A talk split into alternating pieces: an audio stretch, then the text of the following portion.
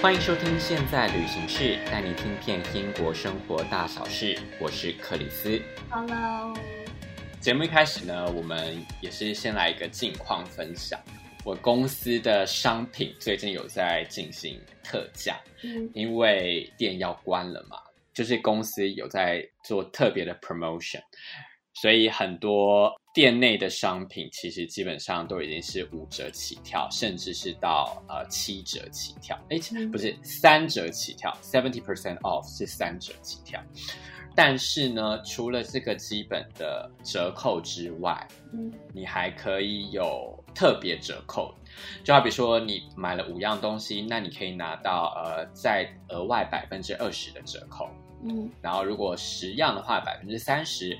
十五样的话，百分之四十；嗯，二十样的话，就有百分之五十了呢。你说是不是很划算？好像在推销东西，有没有？就是原本商品已经打三折喽，嗯，然后。假设你买 multiple items，你还可以有额外的折扣。嗯，这个特别的 promotion 是只有在店里面才有，就是你要到实体店进行消费，你才可以有这个特别的 promotion。嗯，然后这时候就有一对父子走进来了，嗯，他们就走进来就说：“哎，我想要找白色的衬衫。”嗯，然后我就带他们到白色衬衫那边，就跟他们说：“白色的衬衫是没有在这个折扣里面的。”嗯，但是假使你今天买 multiple item 的话，嗯，是可以套用在这个商品上面。嗯，好比说你今天买了四个特价商品，然后你买了一件原价的衬衫，所以那百分之二十的折扣也可以 apply 到原价的商品上。嗯，然后我是用英文解说，就说、嗯、So if you buy multiple items,、嗯、you can get extra twenty percent off on top of the sale。嗯，结果爸爸就跟我说，那这个白色衬衫到底有没有折扣？嗯，我说没有啊，这个是原价。嗯，只是你可以跟其他的商品一起购买，获得那个 extra 用手势百分之二十的折扣。嗯，然后就说，那你不能用 extra。嗯，他说 extra 这个东西的概念应该是要 apply 到原本就已经有 promotion 的东西上面。嗯，对。可是我今天在讲的只是 in general，就是整个店，嗯、因为它本来就没有限制说只有原价商品才可以获得这样子 multiple items 的折扣，嗯，嗯，而是 in general，对，我们现在就是有这个活动，所以当然是 extra 的。但是反正我的英文就被 pick，嗯，就是被挑骨头，嗯，就这样子。然后我后来去跟我同事讨论这件事情，嗯、我就说，我真的不能用 extra 吗？嗯，然后他们就说根本就没有差，好不好？就是他不懂为什么有人要这么 care，然后有人就说你被种族歧视了啦。而且他们都是英国人哦，我今天不是在跟亚洲人或者是我这样我这样跟你解释好了，你今天为什么、嗯、我我懂为什么他会觉得你是因为被种族歧视，但是我也懂，嗯、就是如果一个客观的状况来讲，他那你的客人没有讲错，你今天用中文想，嗯、你的客人进来，你跟他讲说这个白衬衫没有打折。可是，如果你跟其他一起买，嗯、你可以再获得额外折扣哦。嗯，就是你那个“再”字被挑了。嗯，所以你如果真的只讲文法的话，你讲那个“再”确实就是你真的就是被鸡蛋里挑骨头。但是他真的可以挑你，嗯、所以你真的讲错。嗯，问题是，那你的同事觉得你你被种族歧视，那也确实是因为他也不是没听懂，他很显然他听懂了。但是一般人的话，他就可以 let it go，然后 let it slide 就过了。嗯但因为你很显然的就是黄种人，嗯，你显然就是外国人，所以他今天作为一个。你知道 native，他有这个点，他可以跟你讲，你显然是外国人，你讲话口音也是外国人，他就告诉你你的文法错了，嗯，那就这样。可我还特别跟我店长讲这件事情，嗯，他就说没有啊，你本来就可以用 extra，in general 没有错啊。好啦，可能像你说的，我的那个顺序上的问题。对，你在那个情境里面，如果单纯只讲叙述上，只讲文法的话。你确实有一个地方可以被挑，问题是他今天选择他要挑你，确实是因为你是外国人，所以你的同事会觉得说，或者你的店长觉得说你被种族歧视了。那我觉得现在，嗯，种族歧视这个东西，尤其在，因为你知道那个黑人的命，对，也是命，所以，而且本来现在这之前，你用种族歧视这个字，它是一个。很严重的一个状况，然后他们会有那什么 micro racist 或者是怎么样，但是我是觉得我的话我会就让他过了，嗯。但是我这种态度，如果今天在，他可能也是会被批评的一个点，就是你就是因为那么消极，所以这东西才会一直累积什么的吧？对啊，你要站出来捍卫你自己的权益，你不能这样子忍气吞声。所以我每次遇到这种，就是我觉得，嗯，我好像受到不合理对待，我不会说他是种族歧视，但我会觉得说，嗯，我好像受到不合理对待的时候，嗯、我都会跟我同事讨论，他每次都会跟我两个答案，他就说，嗯、看你要站在 professional 的角度呢，嗯、还是你要站在就是 rude 的角度，觉得他有两种处理方式，嗯、他会照他当下的心情、嗯、这样子，嗯、对，好，但是其实我已经忘了他说他会怎么做了、嗯、，OK，这也不重要。那这就是我这周的近况分享。嗯、那我们上次聊到说，就是有关于亚洲跟欧美人士对于口罩就是被限制自由的这个状况，像。嗯英国这边也是有周末，也是有人上街抗议，说为什么要限制我们戴口罩？那其实虽然英国这边有规定你在大众运输工具或者是你进入商店的时候要戴口罩，可是其实警力没有那么多，他也不可能像纠察队一样一直跟着你说，哎，你没戴口罩，罚钱，就开罚单给你。所以其实认真说的话，很多在地铁上的人也是没有真的有在戴口罩。但是其实大家也就无所谓。最近我们其实是在六月十五号的时候开始恢复一些零售商店的营业，reopen。对，在 lockdown 期间，其实只有必需品的商店，像是超市，嗯、然后一些药店是可以营业的，其他所有的营业场所都必须要关闭。直到六月十五号的时候，政府才有宣布了一些名单，说在符合政策指导的原则之下，你可以重新开启那个商店。所以我其实是在六月十五号的时候就被叫回去上班了。哦，我觉得还有另外一个点可以提到一下，就是其实我觉得英国在很多政策的制定上还蛮聪明的，可以这么说吗？为什么？譬如说呢？就是我们在宣布 lockdown 期间，那其实很多店不营业了嘛，那是不是就没有呃员工的需求？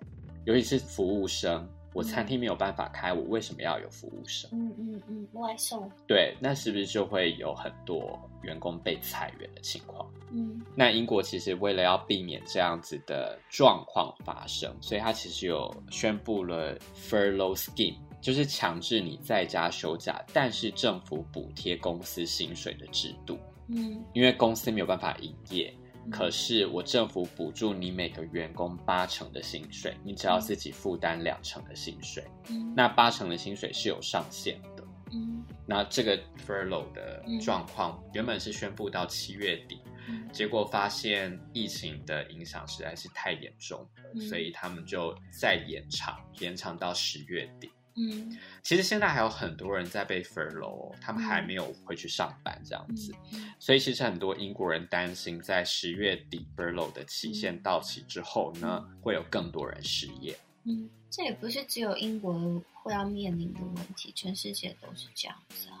嗯，可是我觉得在台湾感觉应该会比较不一样吧。嗯，台湾还蛮超现实的，台湾对我来讲就是一个受结界保护的 lockdown 岛，但是你还是会有一些产业受到比较大的冲击，就是像观光业那些的。像空服员，他们也是很多人都是没有班机可以飞。嗯，只是每个地方的政府他们选择补助的方式不一样。我觉得那对我来说感受还蛮深的耶。我觉得我好像没有听到在台湾的谁丢了工作，可是在这边实在是太多了，包括我自己就是其中的一个。你们那个收店收掉也不算直接跟肺炎有关吧？嗯，它不能算是全部的原因，但是它也是影响之一。因为其实本来我们店是要留下来的。嗯。在我们重新恢复上班之前，嗯、其实公司已经收了其他的店，只留下伦敦的旗舰店跟纽约的旗舰店。嗯嗯嗯嗯，对，所以其实我们本来是不会被裁员的。哦，对，可是是因为肺炎的关系，嗯，短期之内看似无望。因为大家都在家工作，那我们主要的商品又是衬衫，嗯、那主要的客群又是上班族。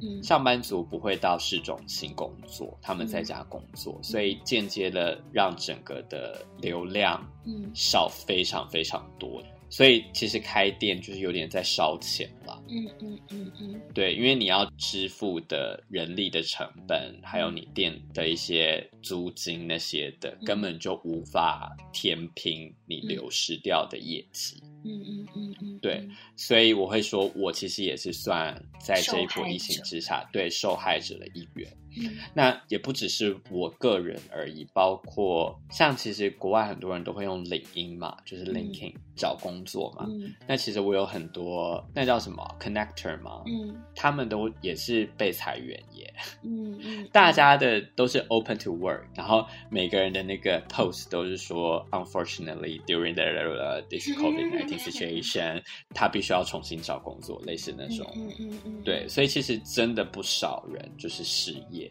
嗯嗯嗯，虽然说现在还是有公司有在征人，但是每个职缺你可以感受到大家去竞争那个职位的程度是跟过去相比差很多的。我有一个朋友，他其实是在做人资的工作，在英国。那他们最近想要招一个有点像是 intern 或者是像是 assistant 的一个职位，所以他们就在一个人力网站上面，还不是领英哦，人力网站上面 PO 了那个职缺。嗯结果好像不到一天吧，就有超过五百封的申请。嗯嗯嗯，你对那个雷曼兄弟二级房贷的那一次金融危机，金融哦，金融危机，嗯，对你有印象吗？我其实没有，因为那个时候我也不是在工作的人啊，那个时候我还是学生吧。嗯嗯嗯，两千零八年，对，我还应该还是大学生的时候，是吗？是，两千零八年，或者是我在当兵。反正我觉得，对，我觉得那个那件事情对我来说没有真的影响到很大，嗯，然后也没有对我之后求职造成太大的影响，嗯，所以我没有经历过那个时候，但是很我相信很多人有感受到这一次好像跟那一次的状况有点像，或者是甚至更严重，我也不晓得，嗯，对。那你觉得在日本有很多人失去工作吗？有印象吗？我觉得有一个很大的点，就是日本如果大的公司的话，它还是就是虽然近几年他们一直在改掉终身制，就是特别是以前的话，昭和年代，你公司嗯录取一个大学毕业生进公司的话，差不多这个人一生就在这公司工作了，就是终身制。所以公司的角度，特别是大公司，他们没有办法资遣员工，那员工也很难自己辞职离开。嗯。这几年的日本一直觉得，就是他们也觉得这不见得是好的事情。我觉得它已经是文化的一部分了，但是他们有意识到这不见得是一个很好的系统。所以，特别是比较年轻的新创公司，他们会一直想要嗯突破这种方式，不见得说他他的出发点不见得是我要改变社会，单纯就是。他已经不想对于这个 norm 想要遵循了，他们想要自己的做法。但是你大的方向来讲，那个氛围还是在，所以你只要稍微有一些规模的公司，你还是很难这样子轻易的要求员工辞职。对，你没办法遣散员工，你可能可以释 释放一些资讯，就是公司现在很困难，我们可能大家要减薪。我是认识有日本的人，日本的一个大前辈，一个姐姐，她是，但是不是这一波，我忘记她之前的公司是，他们有两个大的日本航空嘛，一个就是 JAL，一个就是 ANA，我忘记她是哪一个。总之，她在那个日本的这个航空公司做了很久，几十年有。然后好像我忘记是遇到哪一次，是不是就二零零八遇到一些就是经营的状况。然后他们的概念里面，公司也没有要遣散他，但是他自己会觉得他是一个为了公司好，就真的是牺牲自我的关系，所以他辞职了。然后他的这个经验，在我其他的日本人朋友里面听起来，会觉得他很嗯，他们讲很帅，就是很有担当，就是觉得，就是因为他是一个典型的，你讲到日本航空的空服员会有的那个感觉的一个非常大和福子的一个女生的，因为大前辈姐姐，所以跟讲话很温柔，然后非常有礼貌，那个仪态很好。但是他们会觉得他的这个做法，他们讲很帅，所以我觉得他的那个 mentality 还是还是在。就这个病本身，你影响到生活层面，我觉得它不会是一来你不晓得它会不会结束，什么时候结束；二来是它即使即使真的结束之后，它留下来的那个使你整个生活模式改变的那个。那个层面，我觉得是就回不去了。大家都说现在是 new normal 嘛，对不对？新的、嗯、新的生活方式，所以我觉得是不会变。那如果要回到经济的话，现在没有任何一个地方有解决方式。所以我有听到，嗯，国外的有些评论家会说，因为现在欧洲甚至美国也是美国那么严重，还是会要想说不能再这样子封锁下去。你那个经济实际上就是会饿死。嗯，所以你那些示威的，其实他有很多情绪在里面，他不见得真的只是要针对一个议题，他其实你有很多面向，你累积的，我们是讲 frustration，他你闷坏了，但不只是闷闷在家里面这种物理上的闷而已，你是一个很多东西累积情绪上的，你就是一直的很 depressed 这个状况，而且你不晓你看不到尽头。这还是跟人命有关，所以会有评论家会觉得说，你唯独他觉得全世界唯独可以现在讨论要刺激经济的只有两个地方，就是台湾跟纽西兰这样。嗯哼。可是没有办法，因为人类社会的存续本身就是你跟经济是离不开的，你就是要吃东西，你就是会需要一个维生的方式。如果你继续。封锁下去，对很多人来讲，你只是死法的问题。嗯，对啊，所以其实我觉得在英国感受还蛮深的，就是被这个疫情影响。像以往，可能我搭地铁的时候，基本上早上的上班尖峰时段几乎都是满的，就是你可能没有位置坐。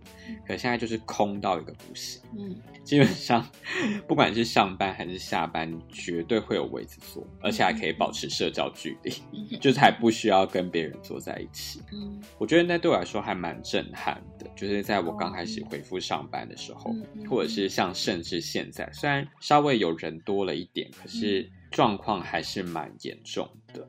嗯，像刚刚我有提到，可能英国政府这边有提出了那个 furlough scheme 嘛。嗯，那最近因为他们在七月的时候允许餐厅重新营业，嗯，但是还是没有人到市中心上班啊。嗯，所以可能在 local 的地方。餐厅的生意是没有影响的，可是，在市中心其实店家都是服务业，嗯，不管是餐厅或是零售业，嗯，可是没有客源。就伦敦，它住商分离的比台湾清楚很多，所以你只要在那些商业区的店家的话，它的本身 target 都是这些上班族，对，或者是观光客。嗯，那当然，观光客他也不来嘛，嗯，因为现在也没有很多人在旅行了，嗯，然后所以就是真的有受影响。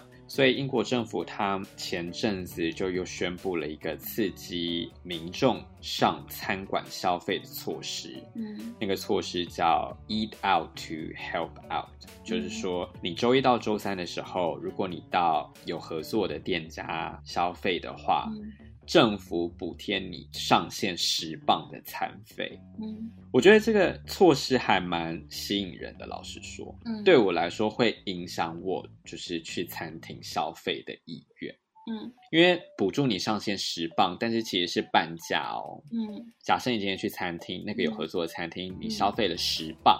剩下的一半由政府补贴你，嗯、上限到十磅，嗯，所以你最多可以消费二十磅，嗯、然后你只要缴十磅，嗯，对我们这些小资族来说呢，这是一个还蛮吸引人的一个措施。嗯，前阵子英国热浪，嗯、很多人就是没有办法待在家里面，他们就选择去有合作的咖啡店那边消费，嗯、然后坐在里面吹冷气工作。嗯嗯嗯嗯嗯，对，所以我觉得。我自己还蛮喜欢这个措施的。嗯，我觉得这跟台湾推出的那个消费券，虽然我到现在还是搞不懂那个消费券到底要怎么使用，因为我也没有嘛。嗯，可是我觉得那个概念可能是有一点像。嗯，对，我觉得这个措施相对来说会比你直接发现金，嗯，对我来说有意义。好比说在英国，好，假设你今天说好，那我们现在补贴每个人餐费，给你十镑。嗯，那有些人他就领了十磅之后，他也不会去消费啊，那他就失去了原本想要刺激那个大家上餐馆的那个理由，对吧？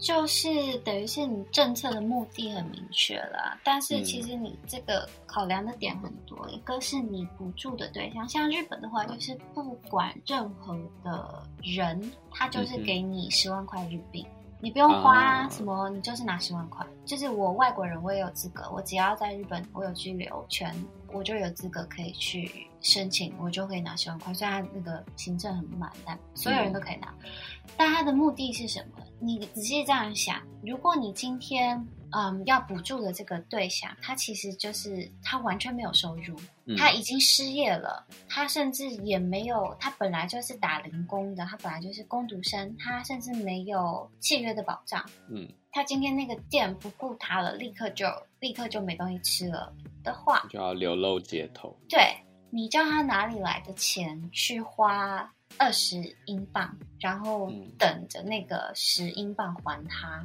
嗯。但是如果你今天政府直接给他十万块日币，他一定拿去吃啊，因为他没钱了。嗯、那这个是对象的问题。可是如果比如说今天像是你或是我，我们本身就是本来其实不太有那个问题，那这种直接给我十万块的话，我可能他什么时候进我户头我都没有去看，会变成这样。嗯、对，可是所以就会变成是像是某一种层级的对象，然后他的目的。是什么？他的目的是要一来辅助这些拿钱的人，二来他要让这些小店为生的话，那我觉得以这种形式是很好。可是另外一个角度来看的话，嗯、所以只有这些卖吃的店能受惠，其他因新冠同样因为新新冠这个肺炎受影响的店，它可能同样开在市中心的商业区，它可能同样没有小嗯观光客，它没有生意了。他完全就拿不到帮助了，因为大家只会拿去吃，对不对？嗯、那这就是变得是 OK，那可能是台湾的做法是最受惠的人对象，可能会再扩大广泛一点。但是另外一个部分就会变成说，他真正最底层的那些人，他根本可搞不好根本就是用不起，因为他从一开始我要拿一千块出来，我都没有能力。有啦，他还是有很多。它还是有很多别的政策，嗯、像你刚刚说，这个政策是针对餐厅嘛，对啊，就是餐厅的业者。嗯、那针对一些零售的业者呢，他们推出的政策是降低增值税。嗯。就是以前的英国的增值税是百分之二十，所以你在英国购买的商品，其实假如说是一百磅，有二十磅都是要交给政府的。嗯，那英国政府就把那个百分之二十的增值税降低到百分之十四。嗯，对，所以其实有稍微的减轻了，不管是零售业者或者是 hospitality 这些饭店的业者。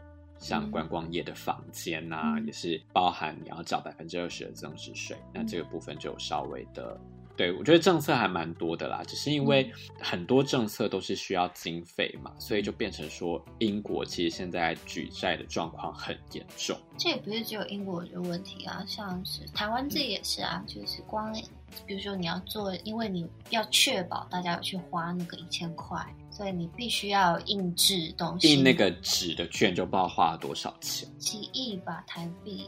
所以、啊、这也很实际的、啊，那你就是赤字，这没办法、啊。现在就变成说，英国这一次不管是补助你员工的薪水，或者是 eat out to help 啊，或者是像降低增值税、降税的部分，嗯、然后还有包括你现在买房子不需要缴印花税，嗯，就是一系列很多政策，其其实都是对国库来说影响很大，嗯、所以其实大家都有在预期，接下来可能这一个危机过了之后，再来就是要加税。为什么会一直觉得这危机会过啊？我真的觉得太讨厌。我不知道啊，就是大家还是乐观的，乐观的这东西会过为前提。然后根据到底是什么？我跟日本人朋友也是聊天的时候，都想说，嗯，等这个过了之后，我就会觉得，嗯，到底。那你有问吗？你有问说？对啊，我每个人都问。你觉得什么？为什么？那他们觉得什么会过？我就不知道，就觉得嗯，总会有一个。没有可能，我觉得还是会有一个，它还是会有一个进展嘛。像现在没有办法处理的原因，是因为你现在没有疫苗。你现在解药的部分也还没有很明确，大家还是有那个比较乐观的期待。之后如果疫苗问世了，可能对你们前提就是如果疫苗问世，不是有前提不是有有疫苗会问世，而是等疫苗问世，就是这个前提。我真的觉得本身哇，我对人类你觉得还不确定就对了。我只是觉得这么有信心，这样很好。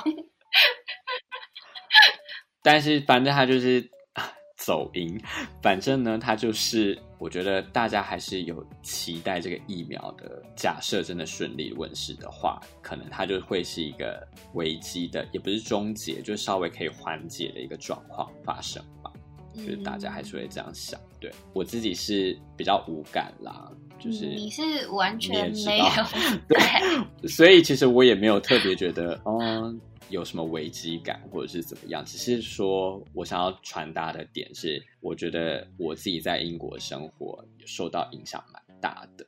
虽然我对这个病没有特别的危机感，或者是我也没有特别觉得哦，我要特别小心，或者是怎么样。可是它确实是影响了我的生活，应该是要这样说。嗯，对，嗯，我觉得可能很多台湾的听众朋友他们。感受相较于我，我不是说他们完全无感，只是说相较于我的生活被影响的情况，可能稍微有好一点，我觉得啦。啊，我反而觉得你搞不好很接近在台湾的人的生活，因为对于疾病本身没有什么感觉，但是你在经济方面，你一定。会有一些反应，对吧？对啊。你的状况就是，其实你对疾病没有感觉，你对疾病本身没有太大感觉，但是你在经济上，你的生活有受到影响。我觉得台湾，可是台湾反而是对疾病有很大的感觉吧？你不觉得吗？我不觉得台湾有什么感觉，像、嗯、就是大家不是都戴口罩戴的牢牢的。No, 我现在没有，就是上街，你看就是活动，所以现在还好了，是不是？根本没有听说有台湾的人现在还在会受感染。我觉得你不太准确。因为，因为我们已经不在台湾了。不是不是，我因为你对这疾病过度的无感，所以我觉得你没有很忠实的传达到现在台湾以外的受真的受疾病 威胁的地方的感觉是什么？这种感觉真的就是出门是会紧张焦虑的呀，从来没有这。就像就像你之前不是出门吗？你自己我因为我现在每个礼拜我还是必须。如果可以的话，我当然会选择不出门，因为我本来就是很喜欢在家的一个人。我在可以的话，就是你要我，你就是我认识的人里面可以不出门的人。对，我可以简居在家里面，我是可以不出房间、不下床都没有问题的一个人。但是因为你就是必须要吃东西啊，然后一些你可以点外送。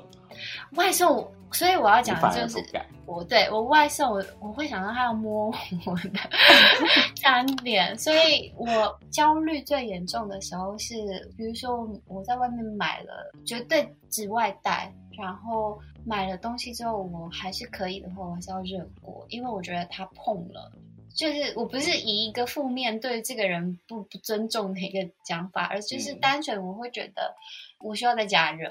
我要换容器，嗯、就是如果我那个时候在办公室的话，嗯、我要用办公室的微波炉，然后拿酒精的那个湿纸巾，我要擦过，然后就热了以后我才敢吃。我吃的时候，方圆里面我不喜欢我同事在，因为我有比较年轻的同事，他跟你一样就是无感的人，所以他会周末跑去看展览看。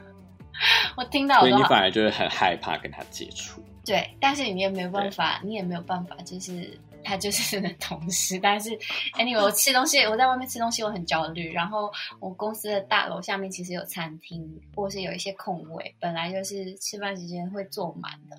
那现在还是会有很多人坐在那边吃。但是我肺炎一开始有这个消息出来，我就尽量尽可能不在外面吃东西。以前在日本，其实可以外带店没那么多。但可能影响到他们的，嗯，嗯，也是做生意有受到影响，所以现在可以外带的店有变多，这个是一个真的是唯一，嗯，比较少数几个算是 plus，对于一些生活面来讲。对，我又不是自己煮，我本身就是一个，你就是依靠外食而生的人。我本身就是一个没有办法以，就我比较喜欢就是机器，我不喜欢跟人类有太多接触，在在疾病之前就这样。我本怎么讲？中文是什么？就是我本来现在你很明确的是知道人群恐惧症，头也没有到那么严重，但是就不喜欢我。应该说你就很宅，然后不喜欢跟人接触，这样就对，我本来就不喜欢跟人接触。我觉得我不是对于一个地方有执念，说我很喜欢我房间，并不是这样。我如果你要去海边什么的，嗯、我也是很运动，我也很还蛮 enjoy 的一个人。我的问题的点，真的就是我不喜欢人类。嗯，哎，可是那你同事不会说，哎，走，我们一起去吃饭？会。对啊，那那你怎么？但没办法，这个这个，我可能我会说，我会我会直接说，我很怕。啊，我觉得老实说，说你有点顾虑。我会对，我会觉得很不安，所以大家比如说要约喝一杯什么，我就会说我很不安。然后，所以因此我有跟 日本的朋友有过，就是线上，就是你知道用，嗯，我们是用 Line 的那个，它其实有可以有点像 Zoom 的功能，嗯哼，你可以有多人同时在画面里面。然后、嗯、你用空中跟他们聚会是不是？嗯，就是如果是下班后的那种吃，嗯、大家要约啊，喝一杯啊，干嘛的？我会说我会怕，嗯，我们线上 进行，然后大家也会配合，我也好。但是如果一有约的话，我大概一个月会出去个两次吧。这几个月里面会真的，嗯、他们会约说看展啊，干嘛的，还是会。嗯，很焦虑，但说真的，真的会松懈跟麻痹。嗯，那久了真的就你就习惯，不是习惯，因为会疲倦。它不是你一个普通的生活形态。我所谓的，嗯、一开始会所谓的焦虑什么，真的是我一出门，然后我戴着口罩，但我会一直很一直那我不要拨头发什么的，然后脸啊，那你会一直干洗手吗？我会疯狂的干洗手，我会疯狂的洗手。本身如果在办公室的话，我就是疯狂的洗手。如果跟朋友出去的话，嗯，现在的日本的各个店家，他们都一定会有放那个干洗手，所以我也是疯狂的干洗手。但是疯狂干洗手这件事情是本来就是日本人也都在做的。所以我也不那么突兀，哦、只是我洗手洗很久，是真的。我洗手洗很久，你就是要按照正确的洗手步骤。我超越他，我个人，我有自信，我个人绝对超越他。我会 洗手会洗到被我日本的朋友 就是稍微等一下，然后他们也会觉得很 Excuse me? 会很好笑这样子，但我就不管，我就会洗手。想说是一个表演，是不是？是会把它看完的，然后。